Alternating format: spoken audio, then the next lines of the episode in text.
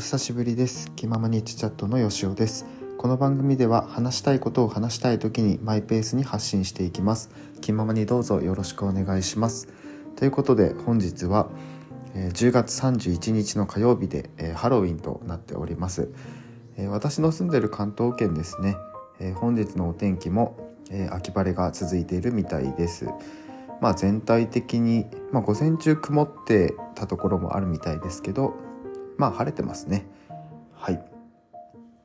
えー、気持ちのいい気候となっております、えー、ですね。で今日は昨日もお話ししたんですけど、えー、ハロウィンとなっておりますのでえーと、今日はちょっとハロウィンについてお話をしようかなというふうに思います。であのハロウィンっ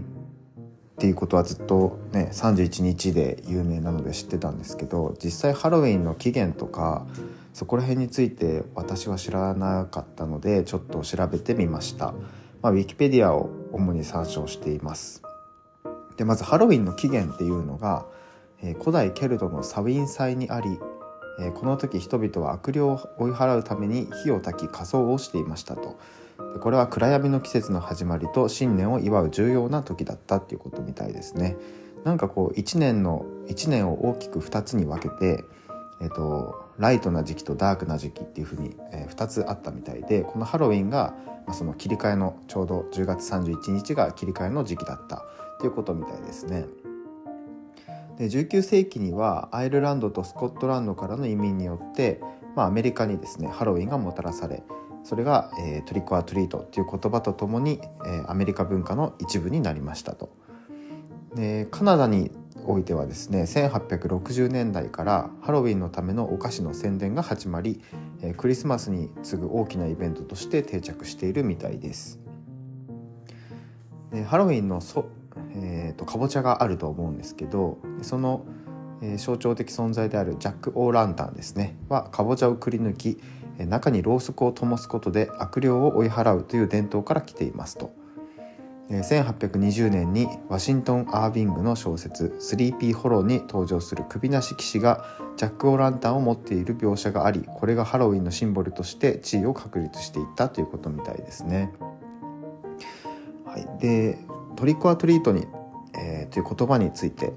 えこれはまあ子どもたちが仮装して近所を訪れお菓子をもらうという今ではおなじみのハロウィンの習慣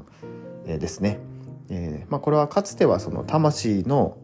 魂の日の習慣に起源を持っているっていうことみたいですね。はい。まあ、ちょっとここら辺は詳しく調べてないです。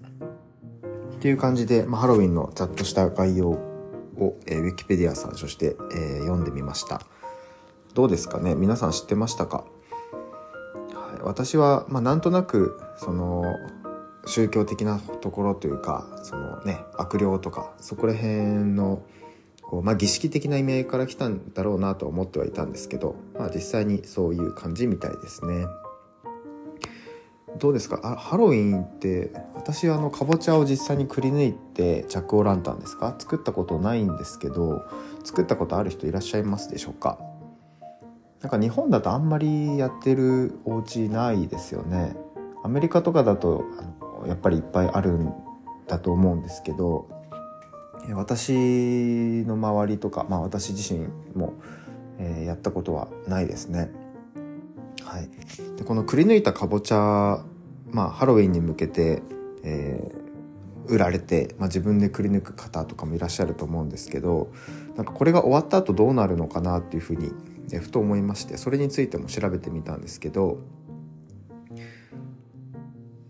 あそうなんですねえっとでそこでびっくりしたのがまずそのハロウィンの1ヶ月前くらいから飾るそうですねで最初は中の実をくり抜かないでイベントが近づいてきたら中をくり抜いて飾るそうですね、まあ、時間とともに傷んだり腐ったりしてくるので、まあ、長く置くことが難しいので、えー、イベント後にはその処分されてしまうことが多いようですね。でそのアメリカではどうしてるかっていうと、まあ、もちろんその処分してしまうところもあるんだと思うんですけど、まあ、その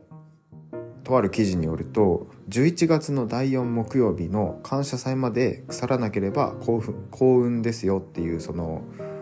縁起物としても扱われるみたいです。でアメリカの11月の第4木曜日は感謝祭サンクスギビングデイっていうのがあるみたいですね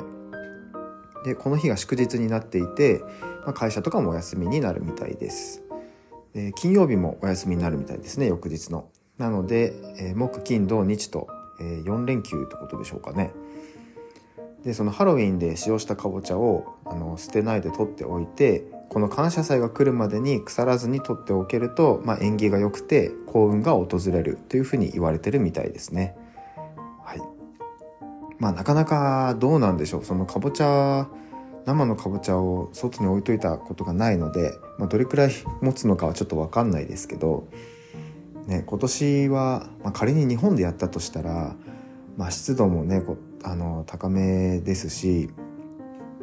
その今年なんていうのは、まあ、10月でも昼間はすごい23度とか、まあ、高い日だと25度とか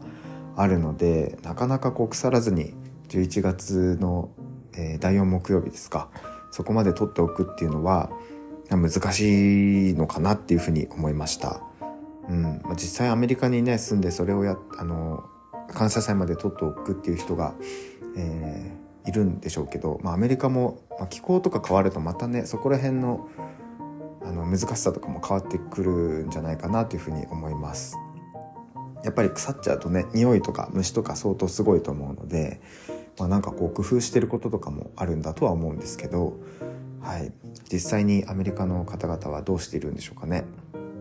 うん、はいということで、まあ、ハロウィンのかぼちゃについてまあ、調べてみましていろいろ新しい知識として身についたので面白かったかなというふうに思います。えー、まあ大事なのはあれですよね。あのハロウィンっていうことにしてあのお菓子を食べるっていうそれが大事なことかなと思います私は。で私はあの朝にちょっとこの前もらい物の焼き菓子を食べましたけど、はい、やっぱハロウィンであの友人がくれたのでねやっぱりこうハロウィンになるとお菓子食べられるっていう、まあ、ちょっとバレンタインデーホワイトデーに似たような感じも日本ではしますが、まあ、やっぱり季節のねイベントとして、えー、楽しめたらいいのかなというふうに思いますでその季節のイベントといえばですねあのポケモンスリープですね以前お話ししたことがあると思うんですけどあのポケモンスリープ結構満月の夜がちょっとこうポケモンたちが育ちやすくなるような要素があったりとかしてこう現実のイベントとリンクしてますよっていうお話をしたと思います。で今回のハロウィンでもですねイベントが行われておりましてでまあ、主なメインとしては、えーと、そのポケモンを育てるのに飴を使うんですよね。でその飴がゲットしやすくなったりですとか、まあ、特定のポケモンが登場しやすくなったりですとかあのハロウィン限定のものも、えー、登場するようになってるみたいです。なんでこういうそのイベントに合わせてあのゲームの中でもあのハロウィンのイベントがやられてるっていうことで、だいぶそれもそれで面白いなというふうに思います。で実際に、まあ、ずっとあれから継続してスリープやってるんですけどあのやっぱりなんかねスリープって飴をすごいたくさん使うんですよね。なかなかポケモンが育ちにくいっていうところがありましてまあ、それはあの私の感覚だけじゃなくてやってるユーザーの方いろいろ言ってるみたいですけどとにかくその経験値を貯めてレベルを上げるのが大変なんですよね。でこう進化したりするにもあの飴を使ったりするので、はい、とにかく飴が不足するっていうことで、まあ、今回のイベントは本当に私的にはありがたいイベントになっております。なんかその島とある島でポケモンを集めるんですけど、まあ、その島もねハロウィン仕様になっておりまして、はい、なかなか可愛いポケモンたちの寝顔が、えー、見ることができております。じゃあですね、えー、今日はまハロウィンについてお話をしたんですけど、まあ、歴史について軽く学んだということと、まあ、そのハロウィンで使ったかぼちゃの取り扱いあとはポケモンスリープにもハロウィンが来てますよっていうお話でした。まあ、昨日に引き続きちょっといろいろその場で思いついたことを話しているだけなのでまとまりがない話かもしれませんが、はい、まだハロウィン、えー、続いてますのでね、え、今日の夜とか、まあ、お菓子ケーキなど自分へのご褒美、まあ、イベントを楽しむ一環として、えー、買ってみる食べてみるのもいいかなというふうに思います。私もこれから、えー、もらい物の残りのですねあのジャック・オ・ランタンの絵というかデザインがされてるクッキーを、えー、夕飯のデザートに食べたいと思っています。はい。それでは今日の収録もこれくらいにしたいと思います、えー、ありがとうございました。気ままにチャチャットのよしおでした。トリックアトリート。